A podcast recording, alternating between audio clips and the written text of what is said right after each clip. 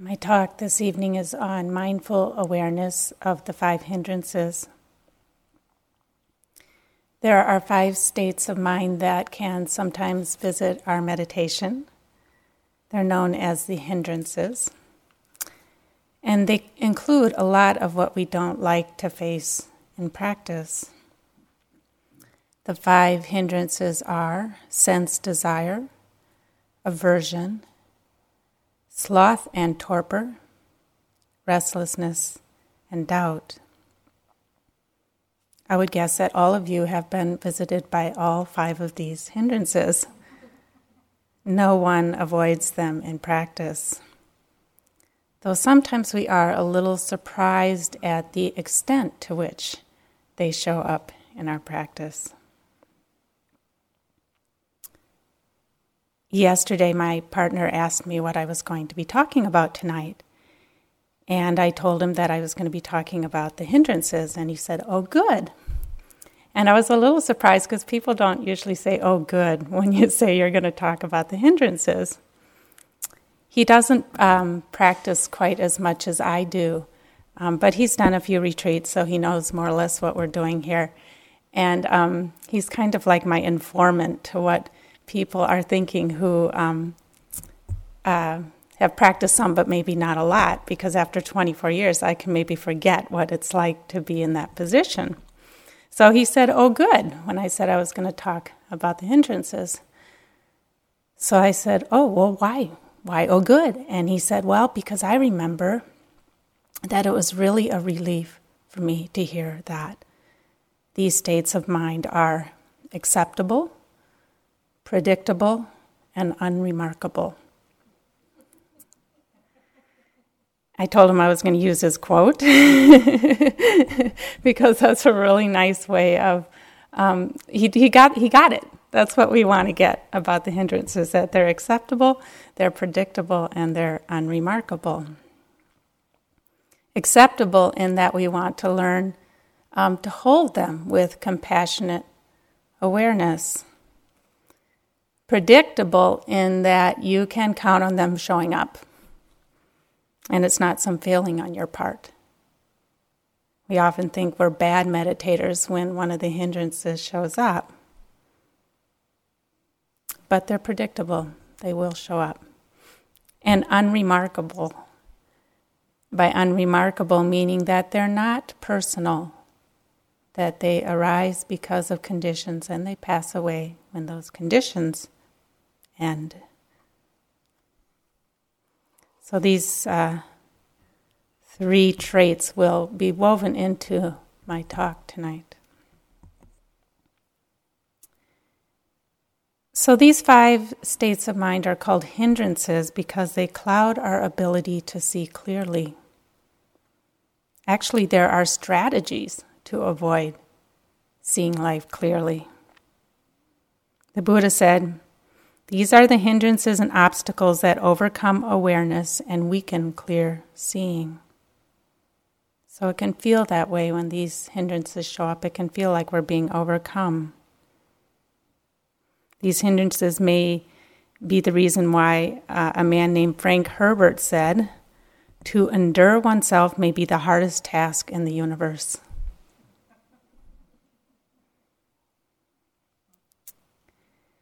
Since we're trying to cultivate clear seeing, which is the meaning of vipassana, obviously we need to learn how to work with these energies. Now, I'm not particularly sure I like the, the term hindrance um, because it makes it seem like these states of mind are something other than our practice when they actually are our practice.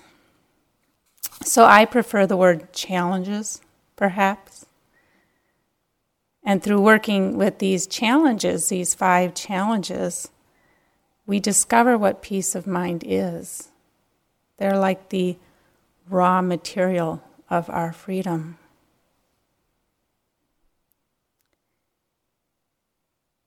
So, our usual stance to difficulties is to go the other way, to get as far as we can from them. And in this way, difficulties control our life. We don't have peace. So, what is it like to turn towards these five hindrances or challenges and meet them directly? Could this be part of our path towards a peaceful heart?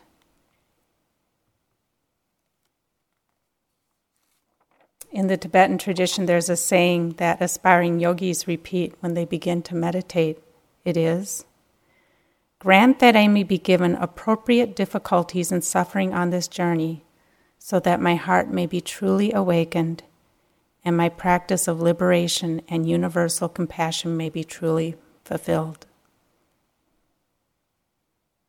We consider, can consider these challenges of these five mind states as appropriate difficulties on this journey to help us develop wisdom and compassion.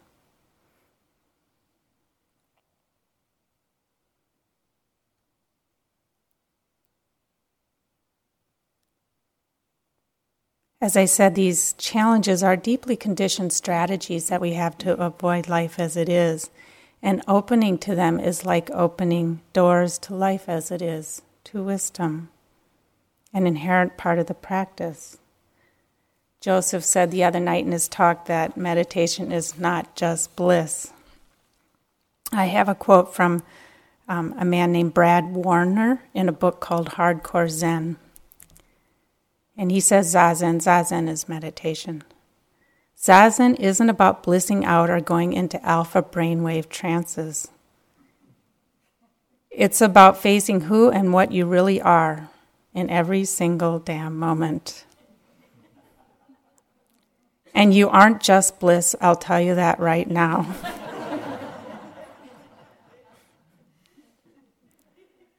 You're a mess.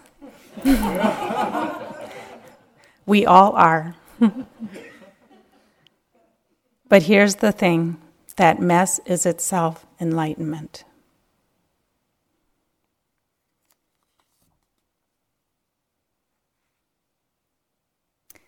Most of us have our favorite hindrance or two, the one that keeps showing up, or maybe we'll have what we call a multiple hindrance attack where you'll start with one hindrance. Perhaps you're a little tired.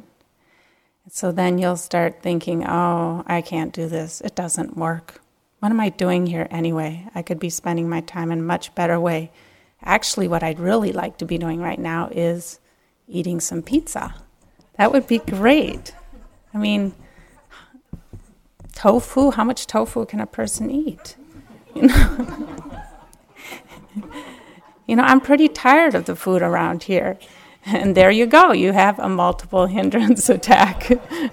so sometimes you can start with one and you can cover all five in a short period of time.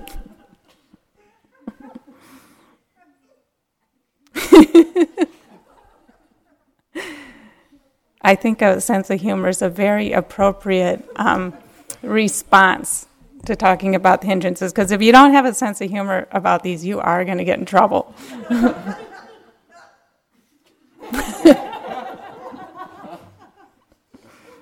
hmm.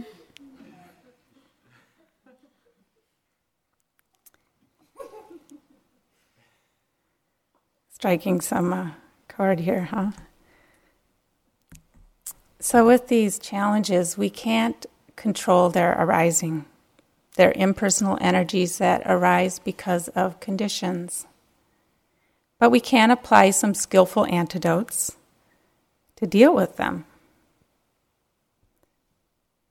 But we also have to learn how to live with them skillfully and peacefully.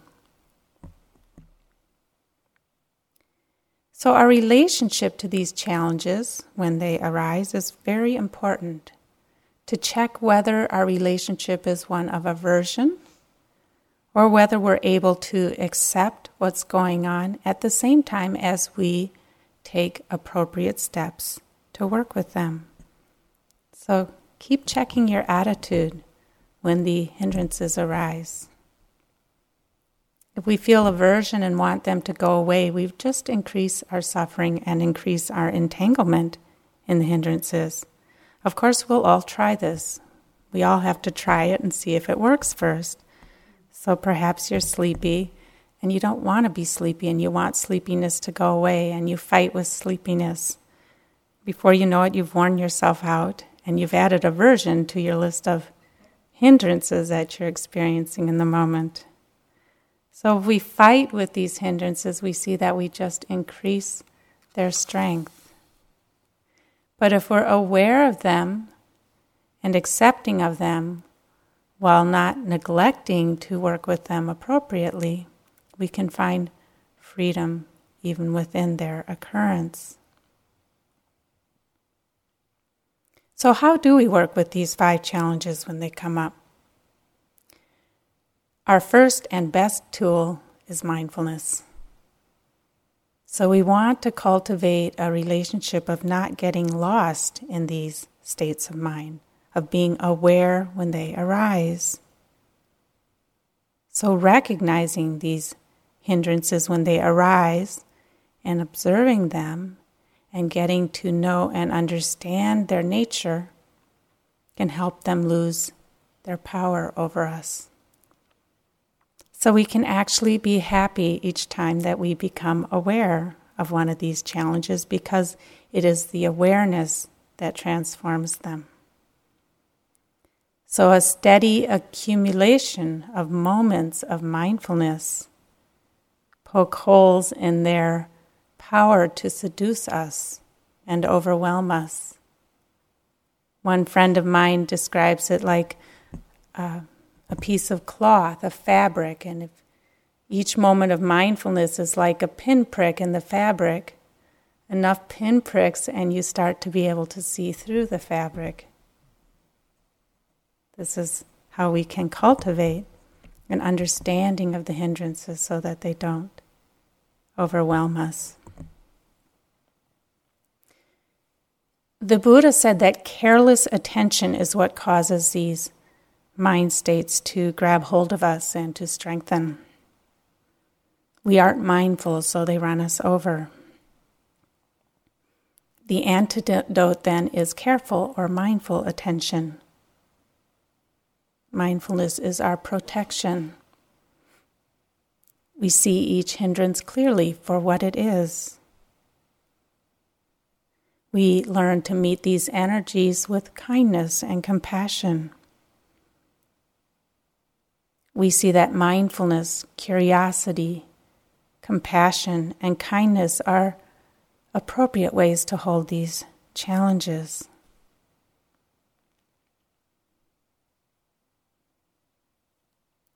During the metta sitting the other day, I said the quote Wisdom tells me I am nothing, love tells me I am everything. So, wisdom tells us that these hindrances aren't me or mine. Love tells us that we practice inclusivity, no part left out. So, they're both true. The hindrances aren't personal, they're not me and mine and yet we hold them with love and acceptance.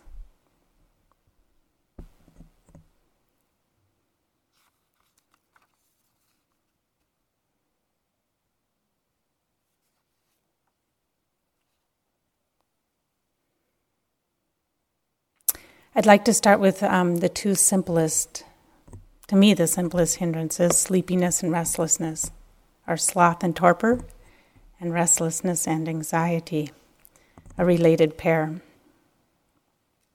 So, sloth and torpor is low energy. I read that sloth is the physical low energy and torpor is the mental low energy. The Buddha said that when sloth and torpor have overtaken us, it's like being imprisoned. You can't get out and enjoy the festival. A simile of a pond is often used when describing the hindrances, and for sleepiness, it's like a pond covered with algae or slime. It's dense and you can't see through it. Restlessness, on the other hand, is an excess of energy. Physically, the body can feel jumpy. It's that kind of like, I have to keep moving my body feeling. And mentally, the mind is jumpy. It's full of anxiety, churning, full of restless thoughts, perhaps a feeling like I gotta get out of the hall or I'm gonna die. The Buddha said that re- when restlessness overwhelms us, it's like being a slave. You're ordered about and you have no rest. Or that restlessness is like the pond whipped by the wind. If the surface is so rippled and agitated, you can't see through, you can't see deeply. I think one of the interesting things about restlessness is in this tradition, there are different um, stages of enlightenment, and and it said that at each stage of enlightenment, certain um, fetters or difficulties of mind fall away. Restlessness is said not to go until full enlightenment. It's in the last batch. so if you suffer from a little restlessness in the hall, you don't have to feel bad about it. It sticks around a while, very deeply conditioned in us.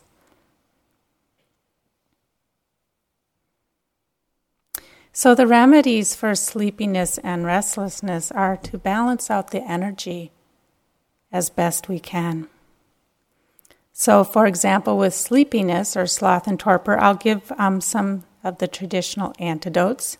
It's rather a long list, so don't try to remember all of them, but see if there's one that perhaps you want to try, one or two. So, with sleepiness or rest, sleepiness or sloth and torpor, we want to raise the energy level. So, one uh, simple way is to open the eyes, brings in light, can bring in more energy. Again, mindfulness, we can become interested in sleepiness. The very interest in sleepiness sometimes will dispel it. What does it feel like in the body? What does it feel like in the mind?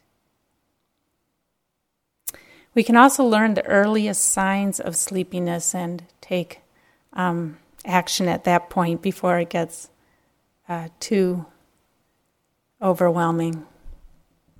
I started to notice for me that the first sign of sleepiness is um, these kind of weird hypnotic visions, they're called, or, you know, just these weird images that make totally no sense and you can't remember them at all. And that to me is like a sign that sleepiness is just starting to come. And so opening my eyes at that point can be helpful. We can reflect on why we're practicing to see if that raises some of our interest in um, what we're doing. We can reflect on our death to create urgency. We can stand it can often be useful to do brisk walking outside, get some fresh air. Um, pulling on the earlobes. I've tried it, it actually does help some. said to raise your energy. Jack Kornfield tells a great story um, when he was practicing in Thailand with Ajahn Chah. Uh, if some yogi was suffering a lot from sleepiness, he would have them do their sitting practice on the edge of a deep well. It, it, it supposedly worked quite well. we don't have one here, but I.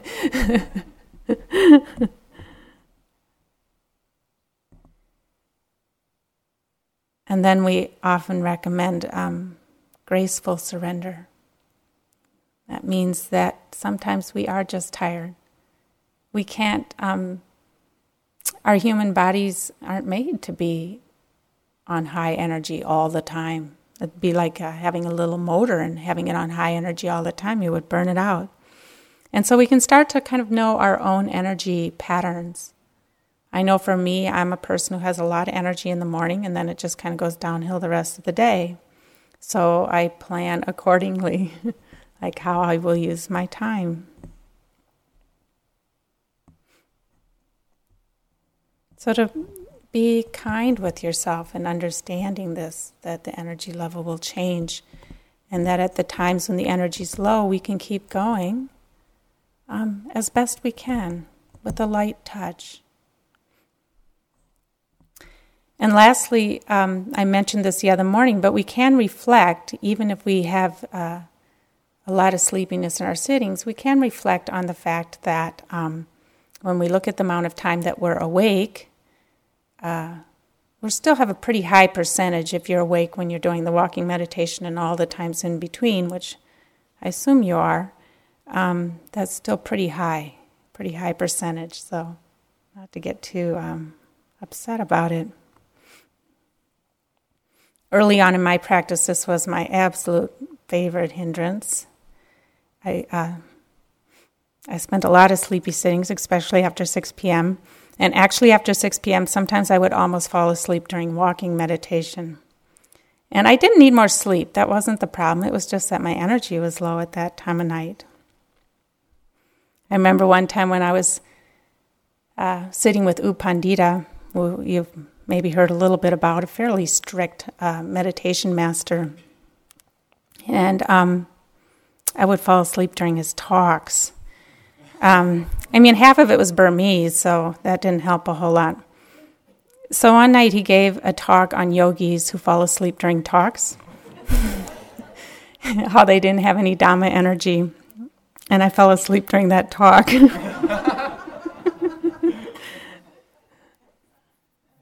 and uh, my practice, it kept working, so don't worry too much.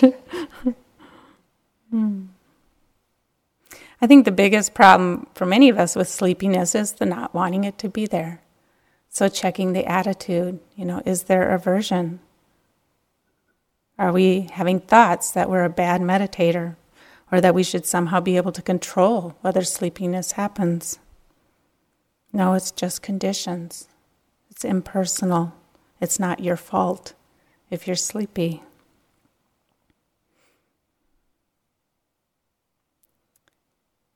So then there's restlessness, which is um, an excess of energy. A few ideas on working with restlessness. First of all, we always have mindfulness. What does it feel like in the body and the mind? Can we recognize, be aware of, and be interested in restlessness?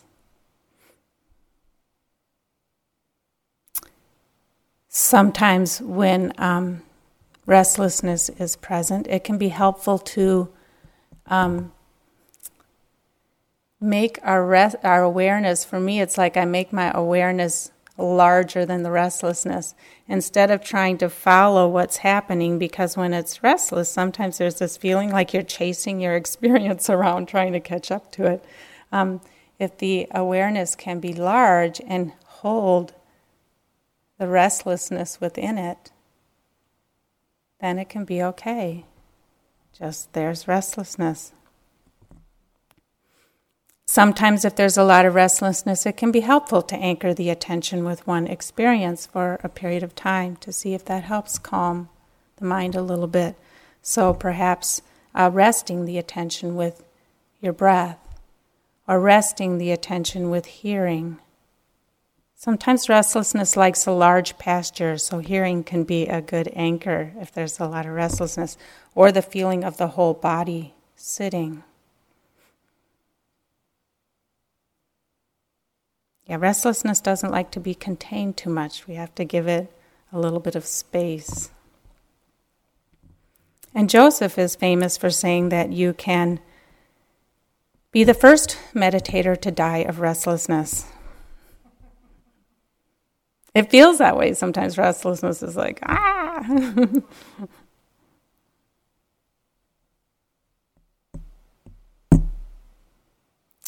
Sometimes we experience sleepiness and restlessness as a protection from deeper pain, as a kind of resistance. And while we can work skillfully with them, I also feel like it's important to have proper respect for our protections. Sometimes we come in here with the idea that we're going to blast through our protections and uh, pull open our hearts. And um, Sometimes it's a bit slower than that. I think if we didn't need our protections, we'd all be fully enlightened. Our protections can help us accept life at a pace that works for us.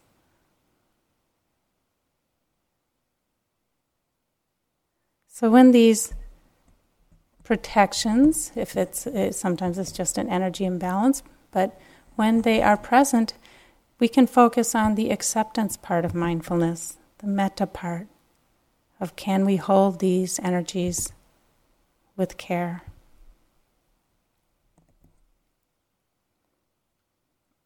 So, sloth and torpor and restlessness. The next hindrance I'd like to talk about, or the next challenge, is doubt.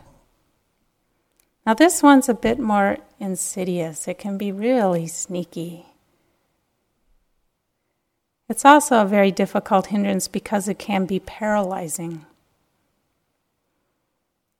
The Buddha compared it to muddy water that obscures wisdom.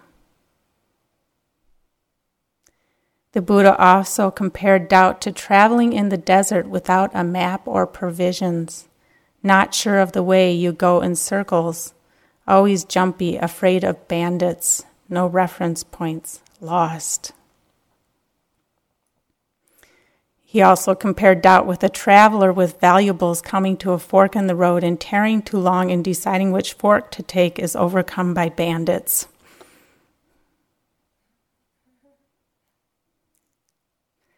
So we may doubt this practice, we may doubt the teachers, we may doubt our ability, we may doubt that it's the time to do this.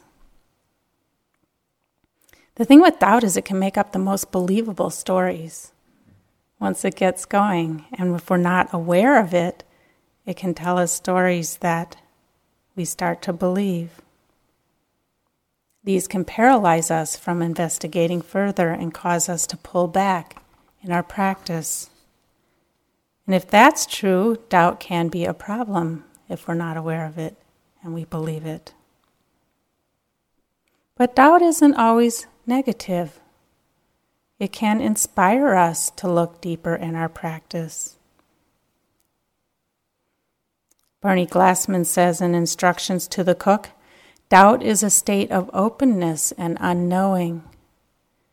It's a willingness to not be in charge, to not know what is going to happen next. The state of doubt allows us to explore things in an open and fresh way. Our problem with doubt is that we take it to be a negative thing. We think that because we don't understand or because we're not sure there is something wrong. But this doubt can be positive Positive doubt can allow us to see what life is about. It can help us get rid of our complacency.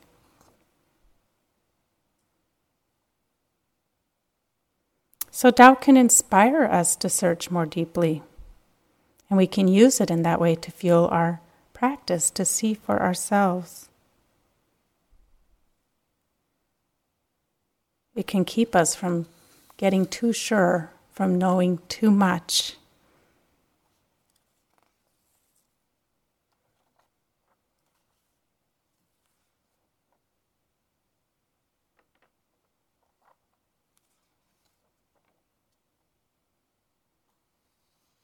There's a Zen story.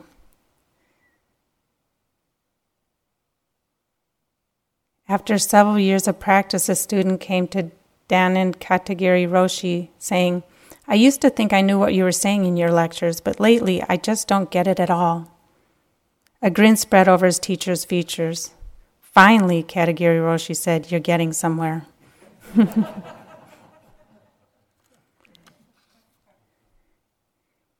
He's pointing to that positive aspect of doubt if it lets us be open to seeing freshly, seeing anew. But if doubt is causing our practice to be stalled or paralyzed, here are some possible antidotes. Again, be mindful of doubt. Notice when it arises. What is it? What is doubt? Seems like it's a string of thoughts and some fear, perhaps, and some resistance. How do you experience it in the body? How do you experience it in the mind? Just being aware of it can be a very powerful antidote to, to its power over you. Perhaps notice the relationship of doubt to emotion. Do certain emotions bring on doubt for you? Perhaps boredom or aversion, failed expectation, that can often bring on doubt. Notice the relationship of energy to doubt. Do you find that doubt arises when your energy is low? If you know that, then when your energy is low, you can be on the lookout for doubt so that it doesn't sabotage you. The Buddha said another antidote to doubt is to get conceptual knowledge, to hear the Dharma, to ask questions, to get clarifications, but only to a certain extent. That um, conceptual knowledge can only take us so far. That an even better antidote is developing faith through verification through one's own experience. So, as we practice more and develop faith through our own experience, we will often find that doubt lessens. One last antidote for doubt can be to make a time limited commitment and judge afterwards. So you may find that there's questions about, oh, is this practice any good? Is, is it the right thing for me? Do I know how to do it? Do these teachers? All the questions that can come up you can make um, as long a, um, a commitment as possible. If you can make it all three months, great. You can make a date without and say, okay, on December 14th, I'll sit down and we'll have a long chat. you can tell me all your concerns and I'll think about them. But if you do that during the retreat, you find that it just dissipates your energy. You know, so if you can't make it to December 14th, well, maybe a week. All right, next Friday night after the talk, we can have a little doubt fest for a half hour. We can think about it then. Anything to, you know, to because they're important questions, right? These are important questions. But it's just that they will sabotage you if you spend a lot of time thinking, getting lost in them.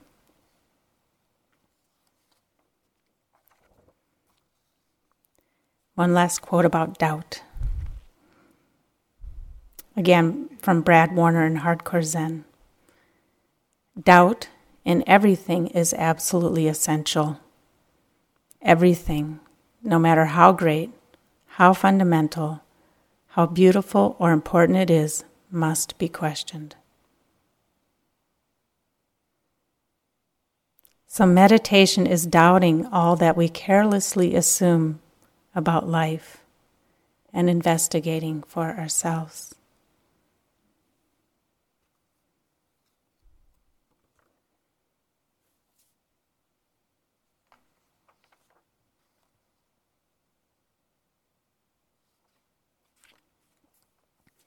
All right, now we get to the last two um, juicy hindrances sense, desire, and aversion. Sense, desire.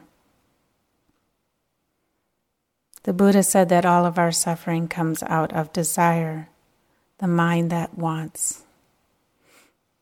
Of course, we're all familiar with this mind. It has many variations wanting, greed, envy, covetousness, fantasy, obsessions, addictions, attachment, expectations. They all boil down to wanting. Sense desire arises when we give unwise attention to beautiful objects. What does that mean? Sense desire is a kind of energetic leaning towards pleasant things or experiences, a tendency to grasp at pleasantness. It's a part of all of our conditioning. So something pleasant comes along and we want to hold on to it, keep it. Yes, I want that. It's our tendency if we're not aware or give unwise attention. It's because we think that this thing will satisfy us. That's where the lack of wisdom enters. When sense desire operates, Patrick O'Fools, in the book that I mentioned the other night, um, Buddha Takes No Prisoners, he says it's like we frenetically rearrange the deck chairs on the SS Samsara, trying to make ourselves happy by acquisition.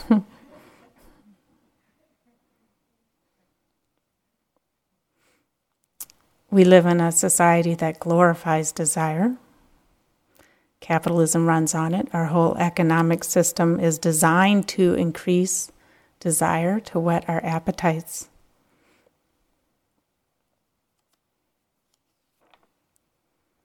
A quote We live in a society whose whole policy is to excite every nerve in the human body and keep it at the highest pitch of artificial tension, to strain every human desire to the limit, and to create as many new desires and synthetic passions as possible in order to cater to them with the products of our factories and our printing presses and movie studios and all the rest.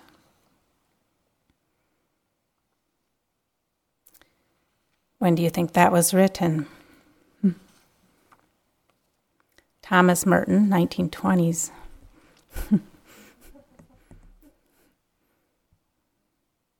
kind of can relate to it now, huh?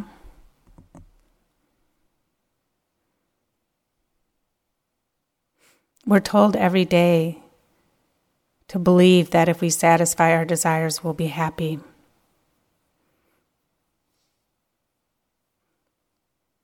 There was a Newsweek um, cover that I liked. It says, What You'll Want Next.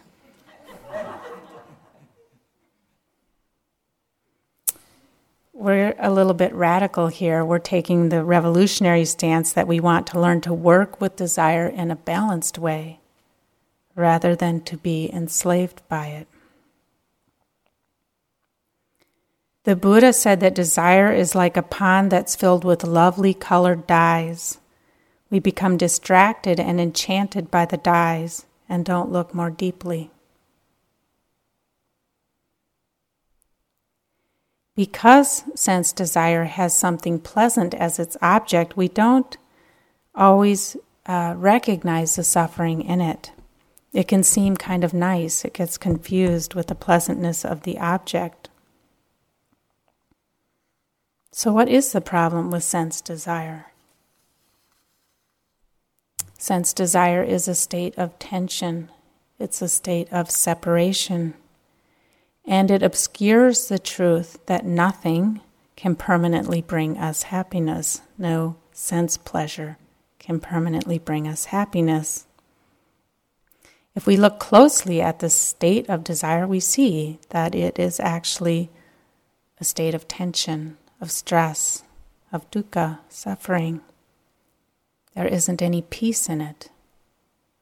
If we satisfy one desire, we may have a few moments of peace but that peace is really just that desire isn't present in that moment, and then another desire will come up. The Buddha compared this wanting energy with being in debt. It arises again and again, and it's never paid off. Or he likened it to a traveler who leaves without provisions and thinks the next town will have food and drink and arrives there and finds it empty and goes on to the next village thinking that it will have food and drink and finds it empty too.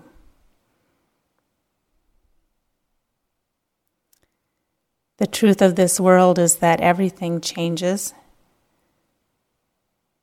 and that if we look for our happiness and sense desire, that we're always going to be restless because of the continual searching that will be necessary. So, what should we do when desire arises in our practice? First, we can remember that it's not desire that is the problem, it's the being lost in desire that is the problem, the difficulty. So, we want to be mindful of it. We don't need to repress it or condemn it or make it go away. But we also don't want to encourage it or feed it. So, the way we do this is by turning our attention towards the desire itself and investigating it. So, usually, when sense desire rises, we're very focused on the object of our desire.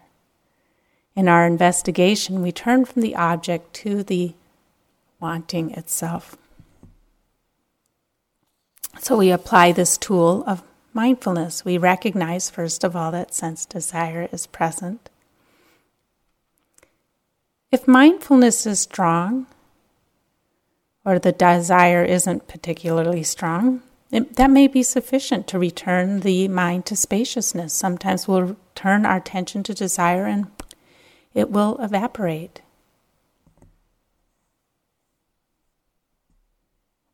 If not, we may need to explore it in a little more detail.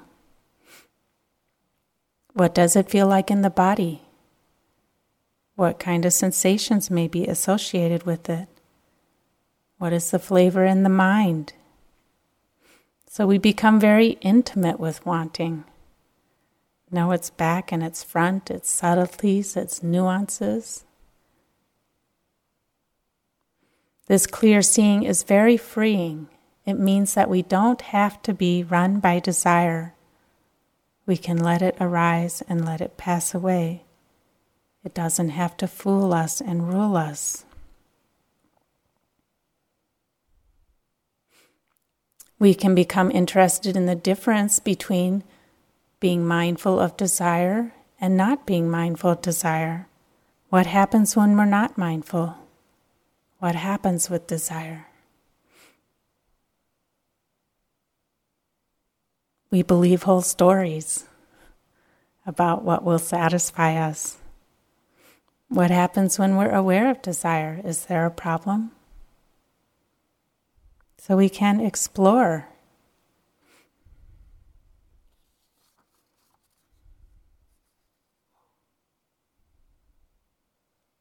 Now, on retreat, we have our own forms of desire that may arise. We've mentioned Vipassana romances. May find somebody that we find particularly attractive, get a whole story going about our relationship to them. Well, there's many things that we can crave in our little world here that we have on retreat. How much time do you think do you spend thinking about lunch? Other comforts that we may crave on retreat. Our practice is not to consider that something that must be gotten rid of, but something that is understood, investigated, and understood.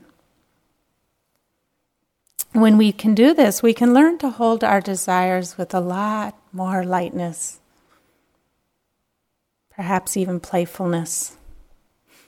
One of my favorite stories about relating to desire comes from one of Sharon Salzberg's books. It's about the Dalai Lama. It says, We all like pleasant experiences and are fortunate to enjoy them, but if we become lost in attachment, that enjoyment inevitably turns to clinging and then we suffer. At a Buddhist Christian conference I attended at Gethsemani Monastery in Kentucky, His Holiness the Dalai Lama was speaking about the tour of the monastery he'd been given earlier that day. He began by saying that he was quite impressed that the monastery was able to support itself through the manufacture of cheeses and fruitcakes. Then, in the midst of this formal presentation with television cameras rolling, the Dalai Lama said, I was presented with a piece of homemade cheese, which was very good, but I really wanted some cake. he laughed uproariously and repeated, It was so unfortunate. Really, I was hoping someone would offer me some cake, and no one did. His, his, his childlike candor was wonderful, with nothing manipulative about it. Clearly, he could be quite happy without a piece of fruit cake, and some of this state of happiness was the very ability to laugh at his desire for the cake, as well as being able to speak about it unabashedly before dignitaries of two religions and a television audience. It's great, isn't it? Maybe we can learn to hold our, our wanting mind like this. not that long after I had read that article, I took my two goddaughters out to um, get some ice cream for one of theirs.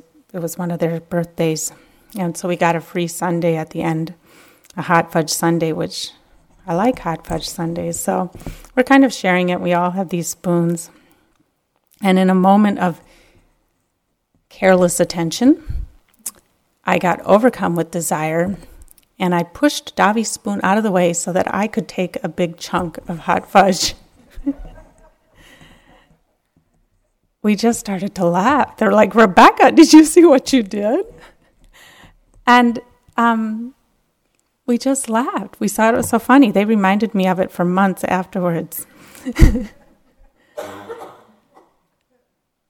but we were able to hold it a little bit like the Dalai Lama, like, oh, look at that. It's the wanting mind.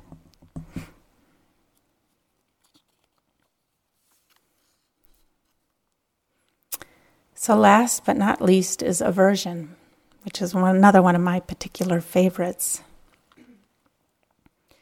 Aversion manifests in many different forms fear, anger, ill will, hatred, annoyance, irritation, anxiety, panic, terror, resentment, judgment, boredom.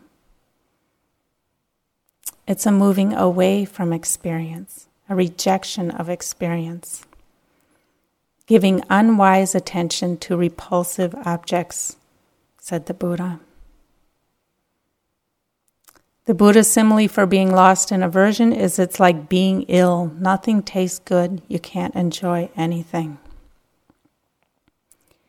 and it's like boiling water. When water boils, it's turbulent and you can't see through it. It contracts, it contracts the heart and narrows our vision. Remember the last time you were angry with somebody. What a narrow picture you had of that person at that point.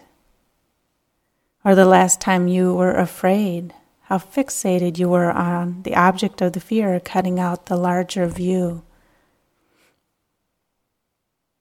Aversion blocks our connection and causes us to feel separate and alienated. It contracts the heart.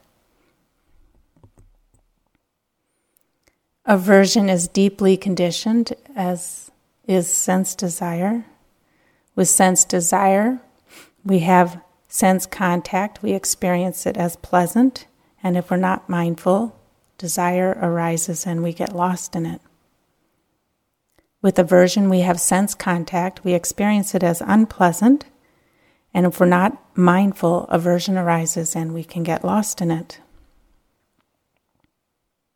So, desire wants to hold on, and aversion wants to push away.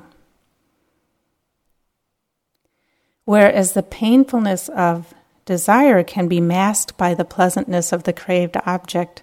Aversion is clearly painful to most people, and we don't tend to like it. We tend to want to get rid of it. It can cause us to lash out in ways that are quite unskillful. Or we may suppress it which doesn't give us a chance to learn how to work with it skillfully, and um, the likelihood that it will come leaking out in some way or the other, some unskillful way. And so, mindfulness again is our choice of antidotes, becoming aware of aversion, letting it be there, but not acting it out unskillfully. So, we bring wise attention to Aversion. Anger feels like this. Fear feels like this. How do we experience anger or fear? How do we experience it in the body? How do we experience it in the mind? Sometimes, when we're experiencing aversion, it can be useful to ground in the body, to experience it in the body, because the mind stories as we all know, can be so seductive. We can get uh, swept up and lost in them so easily. And again, the power of aversion is that we believe it. We believe all these stories that come up. We get lost in the stories, we identify with them. So even if we can just remember that it's a mind state, notice that it's present, that's a great um, advance. It's one of those little holes in the fabric. We're on our way to freedom. So, the antidote to aversion is interest. How about judgment? Can you count how many times judgment comes up in a sitting? Can we become interested in it? I've particularly, um, in the last few years, become interested in noticing how long it takes me from when I first have to deal with unpleasantness or some kind of sudden change till I accept it, till acceptance comes. So just watching the whole process of how my mind will deal with some inconvenience or some unpleasantness. Like, for example, I fly sometimes to teach, and it's not uh, such a picnic flying these days. And so, you know, there'll often be schedule changes and cancellations and this and that. And so I'll be very interested, just watch my mind. Okay, what does it do when I get to the monitor and I look at it and my flight's been canceled or changed? How long does it take? How long do I fight it till I can accept it? recently I was traveling for about 16 days. Some of it was a vacation, but I was in uh, Portland, Oregon, and quite ready to fly back to my own home and bed after a number of days on the road. And I got to the airport, and by some new rule they had made or whatever, they wouldn't let me get on my flight. And um, this meant I was going to have to stay overnight another night because it was the last flight out that day. So I was going to have to find a place to stay in Portland and not pleasant. so I watched how I dealt with this.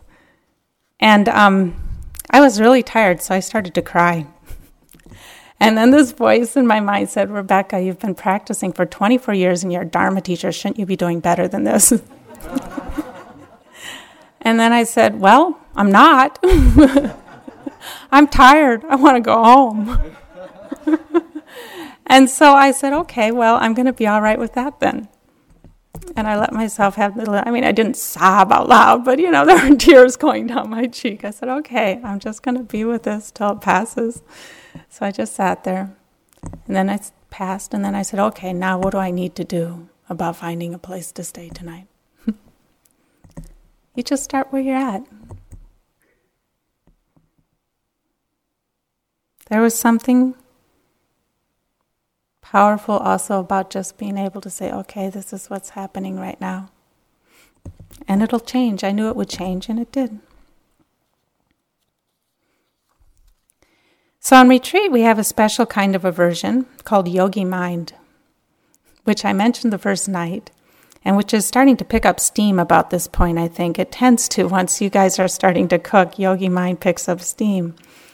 And yogi mind is when um, something little, because there's not a lot happening. I mean, there is a lot happening around here, but there's not a lot coming in from the outside. So little things become really important. You may even have a VV. We mentioned VRs, Vipassana romances. Well, there's also um, an aversion, aversive form of this known as a VV, which is a Vipassana vendetta. And that's when there's somebody on retreat who you have just decided you don't like. And, um, you know, it's just some little thing you've picked up and then projected, the same as um, a Vipassana romance. But they can get pretty intense. We can have whole Vipassana vendettas. So we should watch out for this. Watch out for the aversion that can take over when something in this environment doesn't go um, exactly as you wished, or you see your Vipassana vendetta walk by. See if you can make that part of your practice and not separate. I still remember a number of years ago when I um, I was sitting a retreat here with an ex boyfriend, and it hadn't been it had been a few months, but it was still sore for me. And so I saw a note he put up on the board, the bulletin board, to a woman.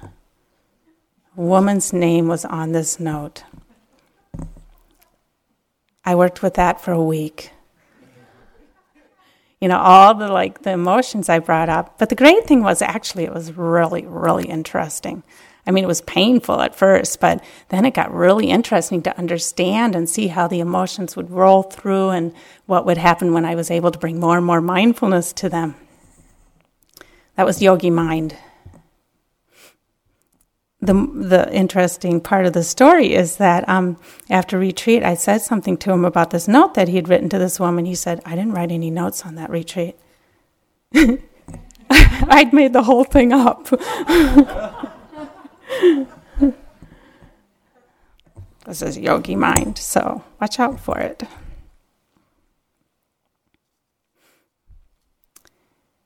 So, the five challenges.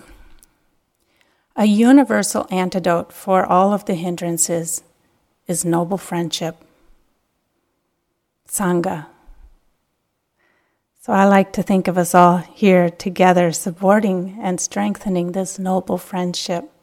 The fact that we're all together, all with this commitment to work with these five challenges. That helps. And sometimes we support each other by persevering together. You know, you come in the hall and you see the hall full with other people and you feel inspired to keep going, even if you are in the middle of a multiple hindrance attack. Sometimes we support each other through challenging each other through our Vipassana vendettas and our Vipassana romances. But noble friendship is, is that supporting each other as we work together to meet these mind states with compassion and with mindfulness.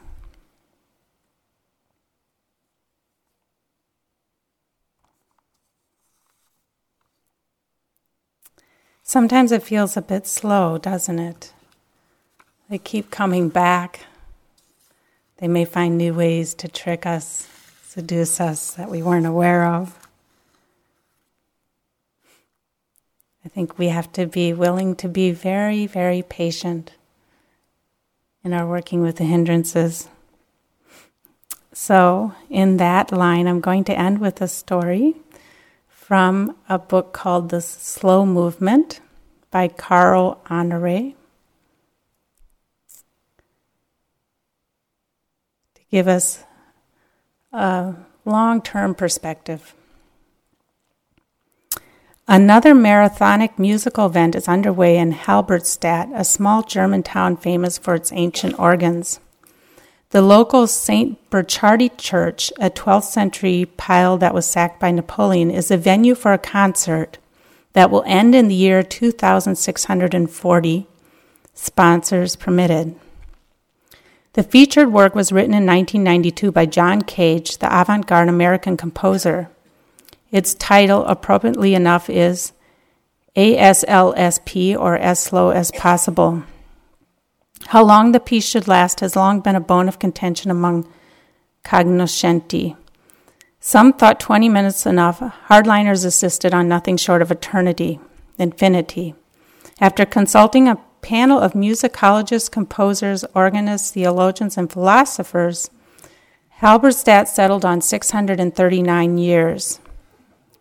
The exact time that had passed since the creation of the town's renowned Blockwerk organ. To do justice to Cage's piece, the organizers built an organ that will last for centuries. Weights attached to the keyboard hold down notes long after the organist has left. The ASLSP recital began in September 2001 with a pause that lasted 17 months. During that time, the only sound was that of the organ's bellows inflating.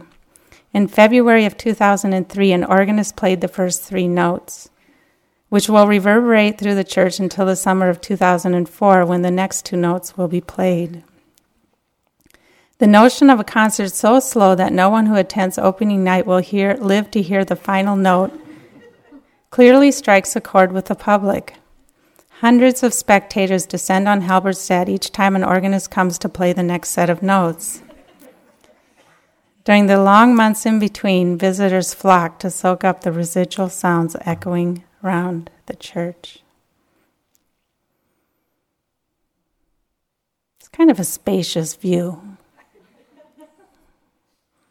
I'm going to encourage us all to take a spacious view with the hindrances, to hold them with mindfulness, but also to hold them with lots of compassion and lots of patience.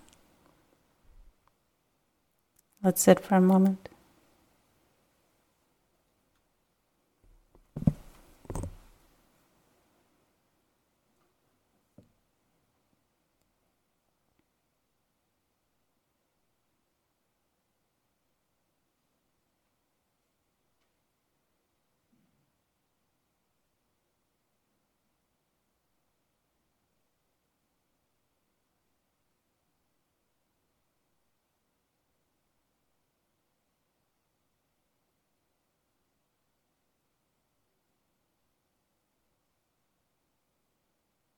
May your work with the five challenges open the doors of wisdom.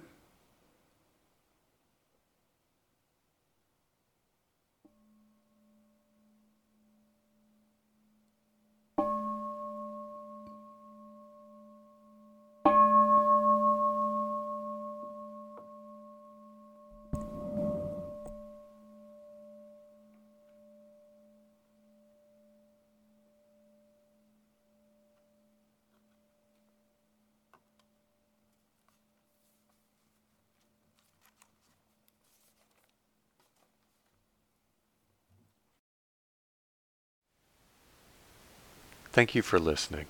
To learn how you can support the teachers and Dharma Seed, please visit dharmaseed.org slash donate.